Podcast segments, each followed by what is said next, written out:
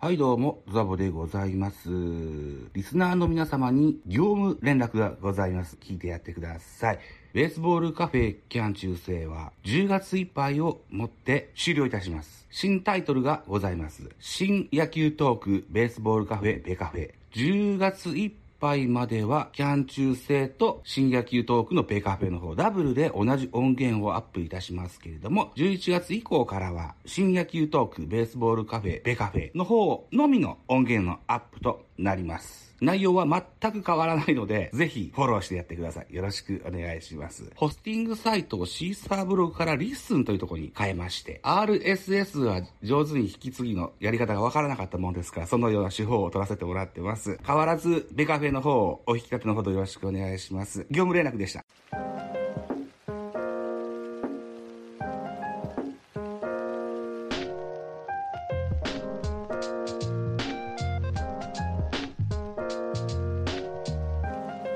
ベカフェ来たる2023年10月26日16時50分、ドラフト会議が始まる日時でございます。今回のジャイアンツキャスト10月号はドラフト予想の回でございます。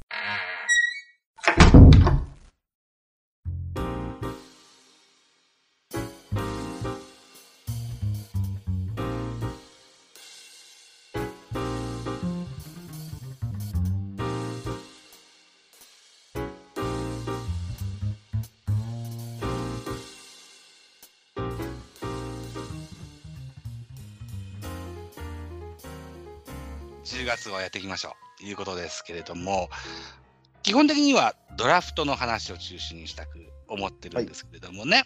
うんはいはい。一応、トピックスとしましてはですね、4位で巨人はフィニッシュいたしましたということですね。まあ、B クラスですよ。うんえー、ジャガさん、いかがでしょう ?4 位フィニッシはい去年のね多分ね12月頃にジャイアンツキャストでこの2023年シーズンのュ。この順位予想をやったんですようん。やりましたな。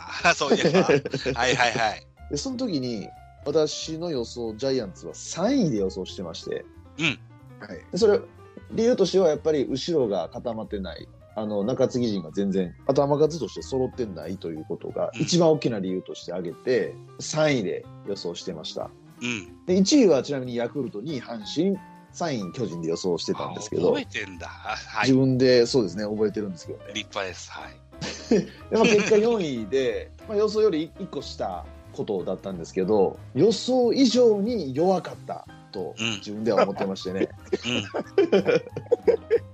もうちょっと奮闘して最後3位になるかなぐらいで思ってたんですけどあの、ね一周くらいは優勝争いしてもね、おかしなそう話そうですああ、優勝に絡めなかったっていう部分もあったんですね。はい全くですから全ね。く絡めずにとても弱いチームとして下手したら最下位ぐらいのあうんの可能性もなくはなかったぐらいの,、うんあのねぼ僕印象としてはそれぐらい弱かったチームとして終わってしまったので、来年こそはという思いで今ちょっと今日はこの10月号ね参加させてもらっているというとこです。はい、ありがとうございます。続きまして、えー契約を1年余して、原辰徳監督が優退ということになりました。タラコさんいかがでしょういやー、まあ、責任問題っていうのがありますから、原監督も、う落ちまくってましたから、仕方ないと思います。悔いはなしって感じですかね。まあね、長くやりましたよ。はい、うんご苦労はんって感じです。ね、そうですうね。んあえー第3期、え5年連続やった球団ワーストになるところを阻止した原監督がようやってくれたかなと、えー中田の、まあ、現役を残したことと、まあ、坂本のコンバート、まあ、大きい仕事はしてくれたので、もう十分かなとようやってくれたし、もうゆっくりしといてくれという感じです。功績は大きかったと。大きかっいうたことですねだけど、う悪いことも多々したでというのは、加 えて。はいはいはい。退陣後は、球団社長好き、なんてろかんてろみたいな、なんたらかんたら言うてますね、まだいるらしい、巨人軍には。うん、中の人には、でとしてね、はいあいらっしゃるというふうな格好になってますよ。で、はい安倍晋之助かさんが監督になられたということになってます。ヘッドコーチには二岡さんが2軍から上がってきたと。うんはい、で、新たに2軍監督には桑田さんがなられたと。うんうんで、西武から内海哲也が帰ってきたと。うんそうですね。などなどいろいろあって、僕が把握してるのは、打撃コーチはまだ今ですね調整中っていう話だったんですよね。はい。まだまだ発表を控えてるって感じですよね。ん何ももう決まってるけど、公表を控えてるっていうような話だったと思います。ああ、そうなんですね。そうでしたよね。ね。という意味合いも含めて、ジャイアンツファンの方々からは、十中八九、村田修一だろうっていう話がうね、ん出てる。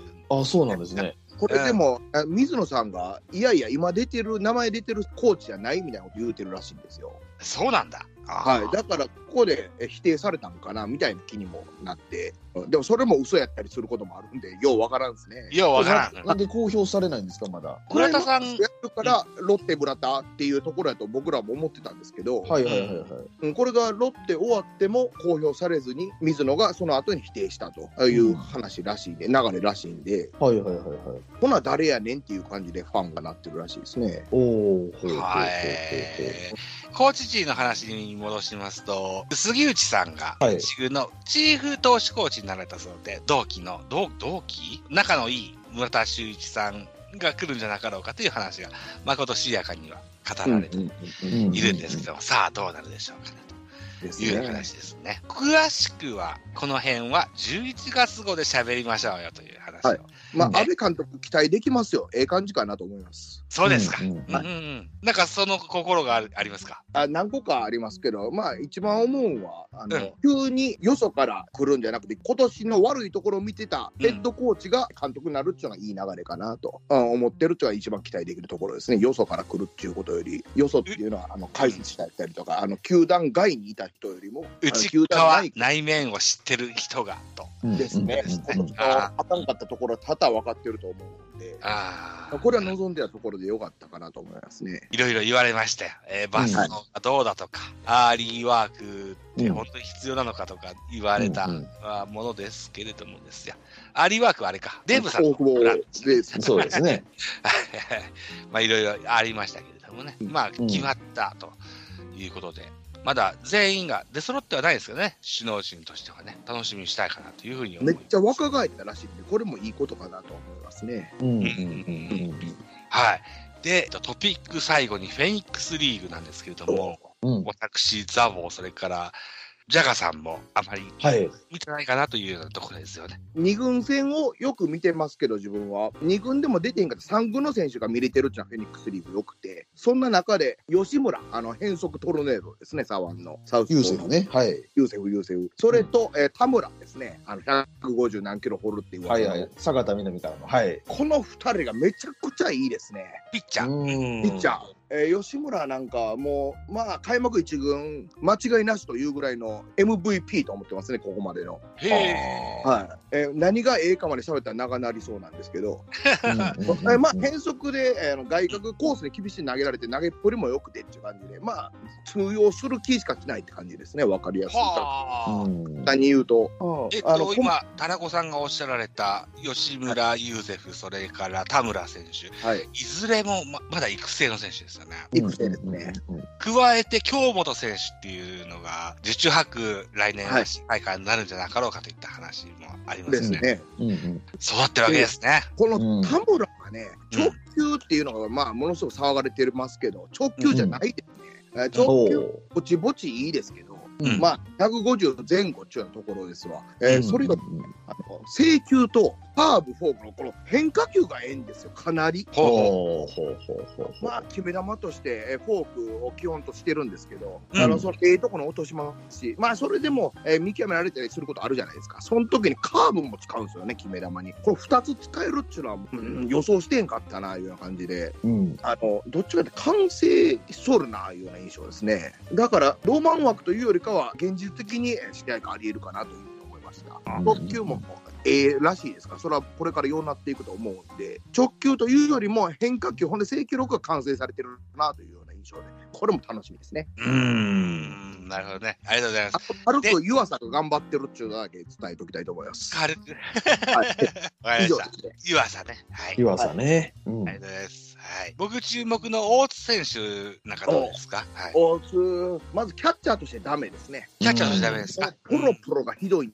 あの、ブロッキングって、これなんて言うたらいいか、いつも困ってるんですけど、あの、昔のブロックじゃん、ワンバンを抑えるっていううの。ん、体でね、フォークボールでなんやっていう、落ちるボー壁性ル能をとか言われてるやつ。うんいうやつですね。はいはああれがもう全然ダメで、キャッチャーとしてはちょっとしんどいかなっていうのが今の見立てですね。うんだけどあ、バッティングも課題はあるでしょうけど、間合いを取るのはうまいなって感じ、どっちかというとバッティングの方が気になりましたね。なんかショートも守りますよね、大津ってちょ。っと守ってますね。そうですよあねフ。ェニックスでは守ってないんですけど、あうのんショートの方がまだええんかなと。い。まあいろいろ、キャッチャーもできて、ショートもできて、あそこもできて、ここもできてっていうのは一個の彼の取り柄でもありますし。まあそうですね、そうですね。うんうんで、背番号0、10番でしょ、確か。あ、そそうですね。ゼロ一ゼロですね。ね、これはジャイアンツのレジェンド捕手であり、新監督でもある安倍さんを意識した背番号だと思うので、来季の大津選手に僕は期待したいかなというふうに思いますよ。思います。うんはい。ということで、フェニックスリーグや二軍的なお話はですね、関西ジタラコさんの巨人語らせてよを聞いていただいて、うん我にお任せよ。はい。はい。ぜひぜひ聞いていただけたらというふうに思います。はいさあお、願いしメインのトークテーマいきましょうか。はい。 10月26日、いよいよドラフト会議が近づいてまいりました。いや、来ましたね。これは楽しみですね。どのような選手を取るべきかっていうのを、僕らはリストアップして今日集まってるわけですよね。そうですね。具体的な名前でございます。はい。えーこれが実現するのかしないのかは分かりませんけれども、僕らの希望が強く含まれているものですので、はい。 ぜひ期待して聞いていただけたらというふうに思いますよ。お願いします。頑張りました。よろしく。 いうことで、じゃあですよ、とりあえずドラフト前に補強ポイントを軽くね、ご紹介していただきたいというふうに思いますよ。田中さんいかがですかはい。まあ、足りてないのは、一番足りてないのは左ピッチャーですね。ははは。うん。もう左ピッチャーなんかもう若いのから、あの、年いったもんまで誰もおらへんっていう感じなんで、左ピッチャーね。あの、当てにできんのが、まあそこが一番の、まあ補強ポイントかなという感じで見てますね。ああ、ううんんううんんうん。で、続いて外野っていうところかな、まあ大きいところでは。だからドラフト上位はこの外野か左ピッチャーかで行くべきやと自分は見てますね。はい、うんそうなんですね。えー、ジャガーさんはいかがですかそうですね。主にはピッチャーですね。まあ左ももちろん全然いないので、期待できる来年任せれそうなピッチャーが外国人除いていないので、左ピッチャーですね。ここがまず一番足りていないので。やっぱあとですね、後ろですね。うん8回、9回、もうここの厚みがちょっとまだまだ足りてないので、うんこの2つがまずメインの補強ポイントだと思ってますね。ん、なるほどね。あとはね、内野もちょっうんとはい手薄なので、あの、うん若いの取っときたいんですよね。そうですね。内ち野ょっ。と補強しておきたいとは思いますね。内野はですよ、例えば昨年取った門脇ですとか、若手では中山とかいますけれども、シャープに触れて守備が守れるタイプの内野と、それから岡本をメインとした、岡本中田をメインにした大物口でサードファーストの選手みたいな、うんうん2つの取り方ができると思いますけども、ジャガーさんはどちらの方を気にされて今言われたんですかえっ、とね、二遊主に二遊間ですね。二遊間はい。。でしっかりとこう、アベレージが残せるアベレージ。はバいッ。ターですね。うんうん。まあ、今年の反省でね、あんだけホームラン打って、得点があんだけ取れてないという、効率の悪い攻撃をしているのが、うん。浮き彫りになってしまったので、まあ、そういったところもやっぱりチャンスで打ててないというのが浮き彫りになってますんでね、まあ、しっかりこうランナーを進めれるランナーを送れる、うんまあそういうチームバッティングができる、まあ、二遊間の選手が欲しいですね。へえ、そうなんですね。うんはい。わかりました。ザボとしては加えてですね。はいはい若いキャッチャーが欲しいんですよ。僕、うんうんこのジャイアンツキャストではしょっちゅう言ってたつもりでいるいるんですけどもね、はい高卒の保守が欲しいなというようなものもいや、欲しいです。うんうん踏まえて、ではいきますか。どのような発表の方法にしましょうかね。1位を、じんぐり3人で、えー、外れ1位候補、2位、3位みたいな感じでいったらいいんでしょうかね。そうですね、うんちょっとまあ他球団が絡んでくるんでどうしてもね、うん二位三位ってうん難しいところなんですけどね、まあ、まずは好みよりもそっち行こううん聞きやすいんちゃいますかね。 1位をじゃあまず3人で言いましょうか。はいどういう順番で言いましょうか。僕がいじゃあ、つも一仕切っ一て世ての。おででいきます一世ので。 そうなんでいきましょうそうそうそう一世のでやりましょうか。行ってみましょう一回行ってみましょうかいきますか。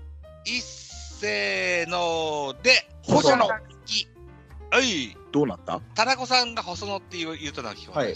はいえ。ジャジャガーさんも細野細野って言いました。ああ、僕、小じゃたすきって言いました。おうほうほうほうほうほう。カインドサワーですね。うんうんうんうん。はい。じゃあ、えタラコさん、細野が欲しい要因と細野の魅力を教えていただけませんか。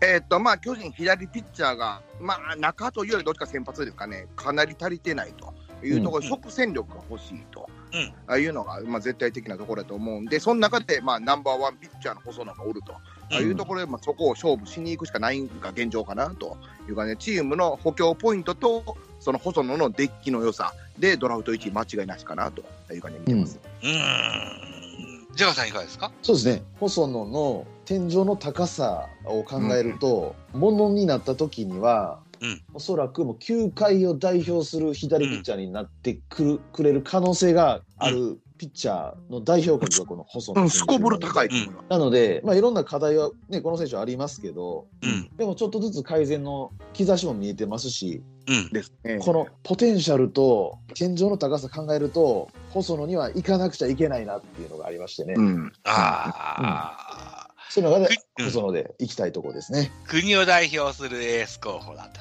なれますね。はい。はえーサウスポーでマックス158っていうのは、国内随一、ですよね。サウスポーで速い。あの昔、巨人がドラ1で行ったん誰でしたっけ大阪の子党員かな辻内あそうですそうです、うん大阪桐めっ蔭。ちゃ好はきい。やったんすか、え好きやったんすわ、うんはいはいはいうんあの結局一軍登板なしで終わってしまったんでそうなはんいですよ。あ今度こそっていう感じですねえ、女子プロ野球の監督してたっけ、今。えー、あそうなんですそうでしたね。うん。かなんか聞いたことありますさ。んはどうなったんですか監督ちゃうんですか宮本コーチあの元ピッチングコーチ、あがあの、ジャイアンツレディそうでーすスそう。じゃないと。そう辻内さんんなんかあるんかまだあー なんか、いろいろある。なんかやってますね。えうんー、あそうなんですねあのあごめんなさいね、僕の今言ったやつはちょっと古い情報で、今でもやってるかどうかわからないけれども、あはははでもそういった経歴があったはずですけどね。なるほどなるほどはい、僕言ったの、小じゃたすきです。うん、はいここもね、あわかりますね。うん。桐蔭横浜大はい選手なんですけども、うんえー動画見ました、面白いピッチャーだなと思って、うんえーうん150キロ台のストレートと130キロ台のスライダーと120キロ台の大きな縦割れのカーブ。ブレーキ効いてますね。はい。うん、これ3種類ともね、決め球になり得る、うんうんう。ん、球です。はい。えっ、と、そもそも今お二人が言われた細野、それから常広、どっちがいいかなーって思ってたんだけれども、放置新聞かなんかの報道で、水野さんがね、小茶選手っていいよねっていうのを語ってらっしゃったやつを発見しましてね、はい。小茶を見たらば、あこれが良さそうだなというふうに思って、うんう。んうん今言ったように常広、細野、評判が高いんでしょ高いですね。高いですね。どっちがナンバーワンだみたいなところですね。うん、で細野がうまく化けたらはい。すぐメジャー行かれそうな気もして、まあまあまあまあ。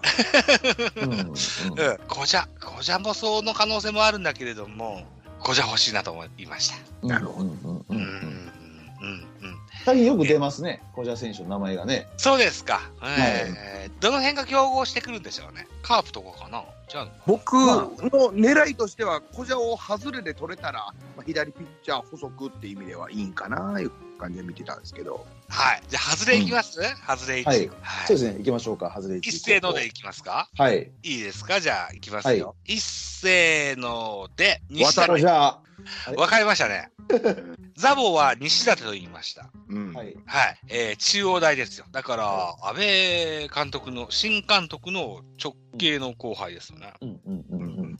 うん。マックス155キロのストレートとキレッキレなあー変化球が魅力的だなと映りました。うんはい。あと、クイックモーションでしたっけえーそうですね。うんそれが魅力的ですよねと。うん。うんいうふうに感じて、外れ1位で残ってたらありがたいな、いうふうに思ってますけれども、うんうんうんはい。じゃあ、ジャガーさんは外れ1誰言いましたあ、あ、僕今コジャって言いました。外れ1がこちらですかはい、そうです。僕がさっき1位候補に言った小ジャに、えー、付け加えるとするならば、なんかあれば加えてやってください。そうですね、まあ、小島選手もジャイアンツのスカウト会議で指名候補の4人の名前が出たんですけどそのうちの1人が小島選手でしたね。えええで当然巨人もマークしてますし、うんあの抜群のキレと、まあ、直球がねすごくいいという評判もありますのでえええうん1位で何らおかしくない評価ではあるとは僕も思うんですけど、うん、うん、うん。まあ、さっき言った天井の高さで見て細野がちょっとそれを上回るぐらいのやっぱポテンシャルを持っているというぐらいの差なので、うん、まあ、この2人どっちが1位になってもおかしくないとは思ってるぐらいいい選手だと思うという意味で一応外れ1位小島選手にしました。なるほどね。はい。だから僕が例えば巨人ファンではなく、よそのファン、よそのチームのものだとして、はいえっとジャガーさんが今、ハズレ1位候補に小ジャを押したということは、僕は一本連れで釣れる可能性も高いかなですね。はい、と いうことも考えられますよね。はいはい。えーと、じゃあ、タラコさんいかがですかえーっと、えーめっちゃわかるんですけど、ホジャーが下手したら残るかなっていうところにかけて、僕は渡来っていうことにしたんですけど、おあお、渡来ですね。はいほうほうほうほう外野手。はい。えーっと、小ジャーと渡来を、えーっと、比較比較したときに渡来の方が上と自分は見てて、えわかりますねで、まあ、左ピッチャーが先に欲しいっていうので、細野を1位にしたんですけど、そこを外したならば、まあ、渡来は残ってたら、外れでも行くべき、まあ、ナンバー、まあ、僕はもう一人、あの穴でおるんですけど、まあ、うんあのドラフト上位で見ると、ナンバー2の選手が渡来。ほんで、うんえー巨人の戦力的にも、えー補強ポイントがないことは渡来を、えー確かに外しっていう感じにしました。確確かにね2019年の1月か2月ぐらいに、このベースボールカフェでですね、タイガースキャストの帰ってきた鍼灸師というパーソナリティの方をお招きいたしましてね、はい2019年だから、えーまだ渡来選手が高校2年生ぐらいの時だったうのんかな。うんで春の選抜前におしゃべりしたんです、その鍼灸師さんと。彼はすごく高校野球、アマチュア野球に非常に詳しい彼なんですけど、うんえーえーええ注目の選手の時に渡辺選手の話をしてくださいました。うんんっていうアーカイブをですね、スタイフの方でアップしておりますので、もしよければう。んうんうん聞いていただけますと えっとね、ハリと選抜とガンダムとっていうタイトルだったと記憶してなまるす。ほどはなるほど。い。はい。えーというのがありますね。うんまあ確かに今回佐々木麟太郎選手がね、はい。あのプロを志望時出さなかったので、うんうんうんそれがこの渡来選手の評価を押し上げてるのはちょっと今ありますよね。ありますね。う。うんうん。ちょっとどっかにもしかしたら行かれるかもしれないですね。うです。んいや、これ、うん僕も厳しいなと思いながら、一応外れてたんでした。んだから、渡来の次が小ジャーですね。うんうん。うん。うんで、まあ、正直ね、竹内とか絶対行かれちゃいますから、い一発目の入札で。うんなので、そこを考えてやっぱ古者ですね、外れ1位。うんああ。ちなみに西舘ってどんな評価なんですかむちゃくちゃ高いですね、めちゃくちゃ高い。もはう、い一発目から名前がかかりそうな印象ですか。かかると思います。あ、そうですか。じゃあ僕、はハいズレ1に入れちゃったのは、順番が逆だったかもしれないですね。ままああ、自分の希望なので。ね花巻東のエース、エースじゃなかったか、当時からね、注目されてた選手でしたし、うんまあ、東北にゆかりのあるチームから、多分1位で来るんじゃないかなと僕は見てますけどね。ああ、東北、そうかか。はい。ああちらさんも新監督になられましたね。そういう、そうです。ね。う。うんん。うん。えっと、えっと、誰でしたっけ名前。西舘はい。え、西田選手に楽天の新監督誰でしたっけえっと、あのーロッテにいた、もともとロゴリっッてテにい言て、われね。た。そうそうそうそうそう。えーえー、とね、ロッテにいて、コーチやってたんですよね。忘れてたな。ど忘れしような、もう。誰か言うてくれよ思ったんですよ。あ、今井です、今井。あ、今井、あー今井、はいそうそ今井今う井そうそう。井口が出てきてね、井口はもう終わったんやってと思って。はいはい。今井今井さんが新今ヘですね、はいはい。うんですね。そうですね。ばソフトバンクも、えー、国母さんがなられた。ですね。はい。ということで、ドラフトのお話に戻していきたいというふうに思います。じゃあ、ハズレ1位で揃いましたね。そうですね。シーズンによっては、ハズレハズレなんていうのもありますが、うんうんうん。そこまで一応考えてますよ、僕。本当はいわかりました。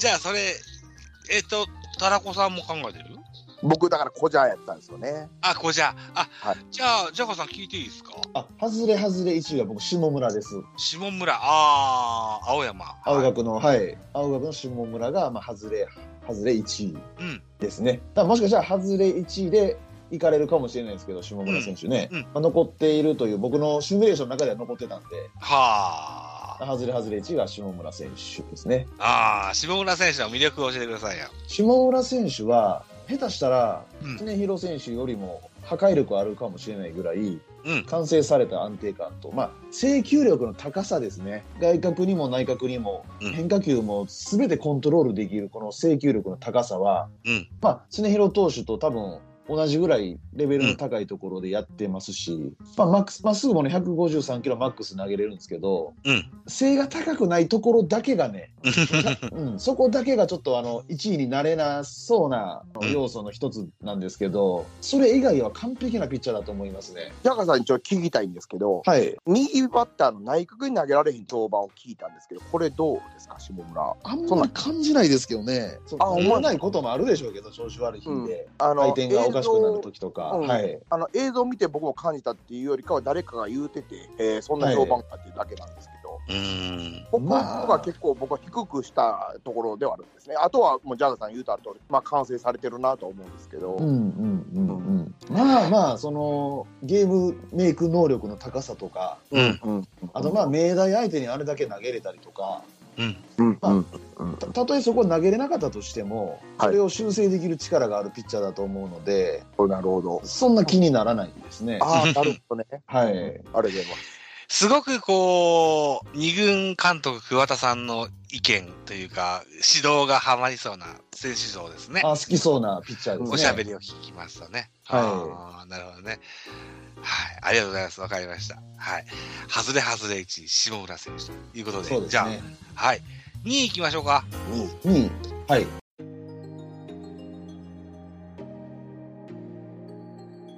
当番組のリスナーの皆さんはじめまして楽しく広告人学を学ぶアドバタラジオの富永誠と申します別番組のパーソナリティなのにずうずうしく失礼いたします本編前に一つ告知とお願いをさせてください今キャンプファイヤーにて仲間たちと一緒に企画しているポッドキャストアートイベント「ジャケ聞き」のクラウドファンディングを行っておりますこの「ジャケ聞き」というイベントですがもっと多くの人にポッドキャストを知ってもらうきっかけになればと思い原宿で人気のカフェドットコムスペース東京さんにてポッドキャスターの皆さんから募った番組ジャケットを展示するイベントとなっておりますすでに多くのポッドキャスト番組の方々から出展をしていただいておりクラウドファンディング開始から5日目で目標金額88万円の半分まで来ましたそこで今聞いてくださっているリスナーの皆さんへお願いですこのジャケ行きのクラウドファンディングですがポッドキャスターの方々だけではなくリスナーの皆さん向けにもご支援のリターンを揃えております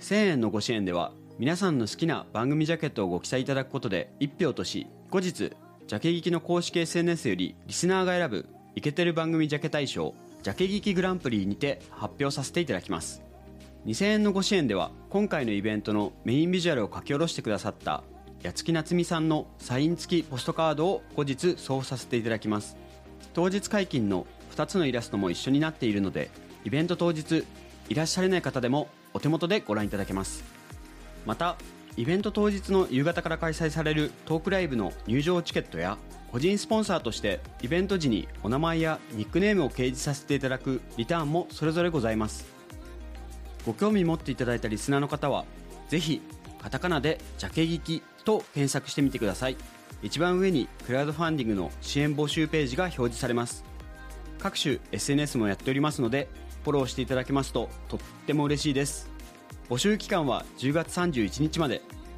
リスナーの皆さんのポッドキャスト愛でぜひこのイベントを開催へ導いていただけたらと思っておりますご支援応援のほど何卒よろしくお願いいたしますでは本編を楽しんでくださいご清聴ありがとうございましたポッドキャストアートイベントジャキギキ主催兼アドバタラジオの富永誠でした